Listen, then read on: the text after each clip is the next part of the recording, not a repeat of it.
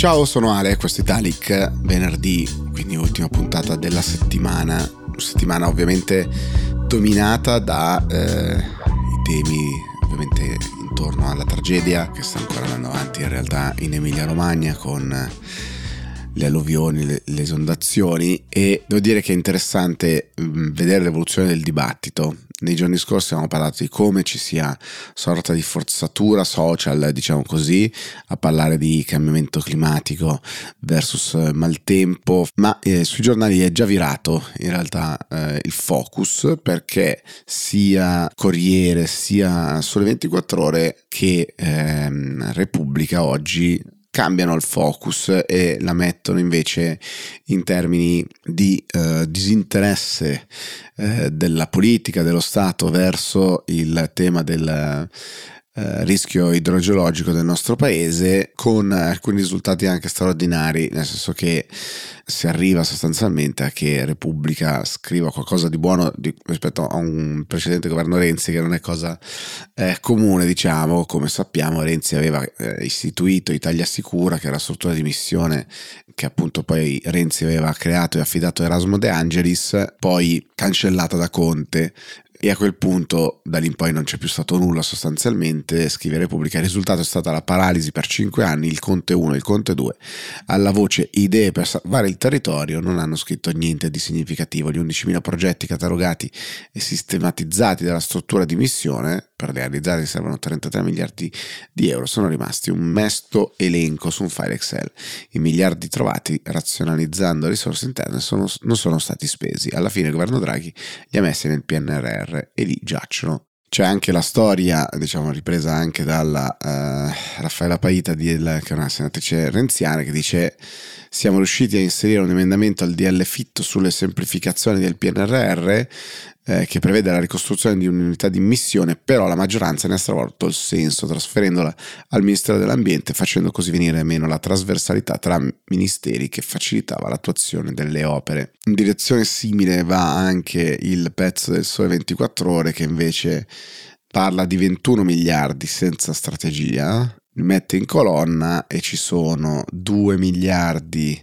dei fondi FESR, altri 2 miliardi e mezzo PNRR misura eh, M2C4 investimento 2.1 fondi di, mm, per la politica di coesione 14-20 ci sarebbero altri 2 miliardi e poi il proteggi Italia con 14 miliardi. E dice un paese di paradossi è tra i più piovosi d'Europa ma riesce a magazzinare appena il 4% dell'acqua complici infrastrutture obsolete perdite sulla rete dighe bloccate o da sfangare è anche tra i più fragili dal punto di vista idrogeologico, con il 94% dei comuni a rischio frane, alluvioni ed erosioni, 8 milioni di persone che vivono in aree ad alta pericolosità, ma incapace di spendere i fondi dedicati, replicando all'infinito lo schema di sempre, frammentazione e burocrazia che producono inconcludenza. E così tra fondi nazionali ed europei ci sono 21 miliardi di euro, il calcolo arriva dagli uffici del Ministro per la mh, Protezione Civile Nello Musumeci, stanziati fino al 2030, quindi nel 2020, eh, 2030, per la messa in sicurezza sicurezza del territorio sparsi in mille rivoli, senza controllo e senza regia, senza neppure contezza di quanto sia stato speso sin qui. La ricognizione, non ancora conclusa, è affidata a un gruppo interministeriale nato dopo l'alluvione di Ischia. Il pezzo del sole riprende anche le parole di Barbara La Storia, che è tra eh, i ricercatori ISPRA che firmano un'analisi che richiama proprio sole 24 ore. Dice: Non si tratta semplicemente di rafforzare gli argini dei fiumi il problema è molto più ampio, è necessario definire e attuare una strategia di gestione del territorio di più ampio respiro. Senza un approccio integrato di tutti questi processi continueremo con interventi spot che non risolvono la situazione, direi un perfetto dipinto di quello che spesso, troppo spesso succede nelle reazioni da parte nostra, insomma, della politica e qua sicuramente c'è un elemento per cui la politica non piace a nessuno, di risposta sempre nell'emergenza, sempre emergenziale e poco ehm, di visione. Ma tant'è. Oh, sul Corriere trovate una cosa che mi ha golosito perché eh, devo dire che c'è un buco nella mia testa che non riesco a colmare, non ho mai capito che fine fanno, hanno fatto le province. Eh, sono cresciuto ascoltando la rassegna stampa di Alessandro Milan su Radio 24 che mi diceva quale numero, ed erano a tre cifre, 104esima settimana decisiva per l'abolizione delle province e oggi invece trovo Salvini su Corriere che dice Salvini, due punti, si torni a province vere con soldi e poteri.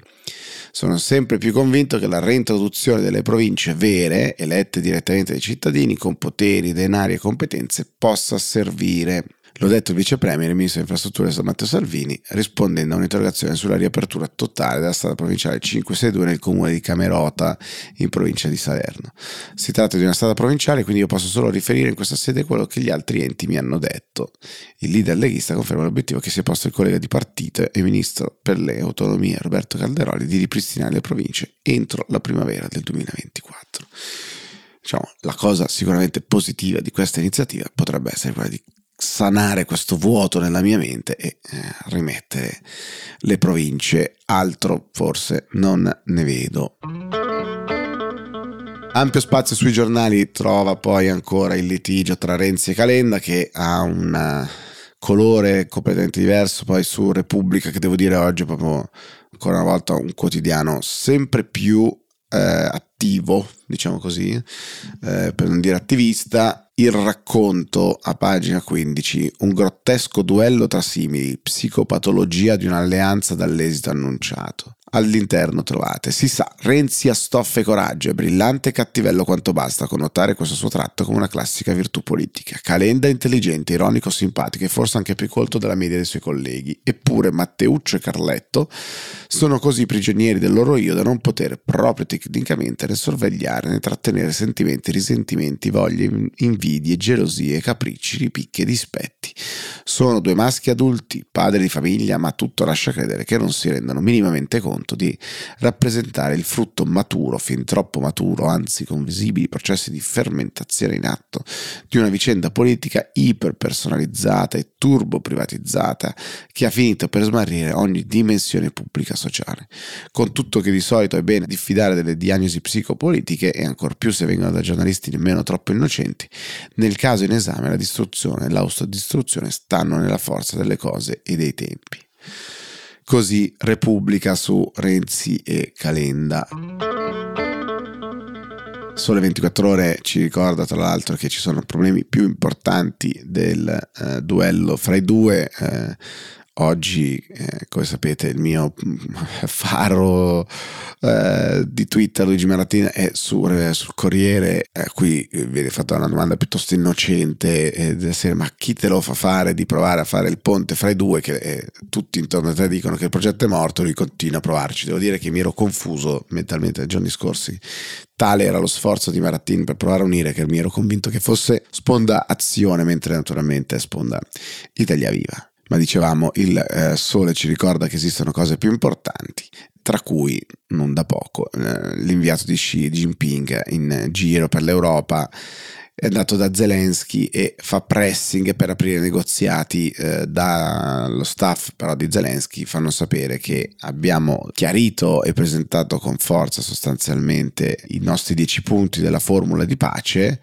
e siamo interessati a coinvolgere la Cina nell'attuazione della formula di pace ucraina ma sempre Zelensky dice ora sempre più leader internazionali si stanno rendendo conto che senza il ritorno della Crimea all'Ucraina non ci sarà alcun ritorno alla pace nelle relazioni internazionali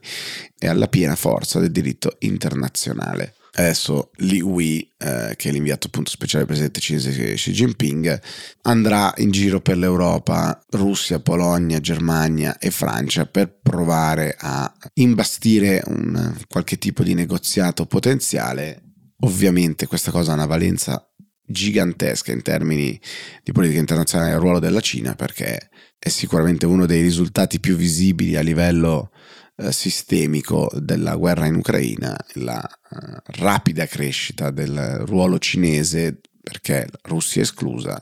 Stati Uniti lontani, la Cina che si fa promotore della uh, ricostruzione di un nuovo ordine mondiale, almeno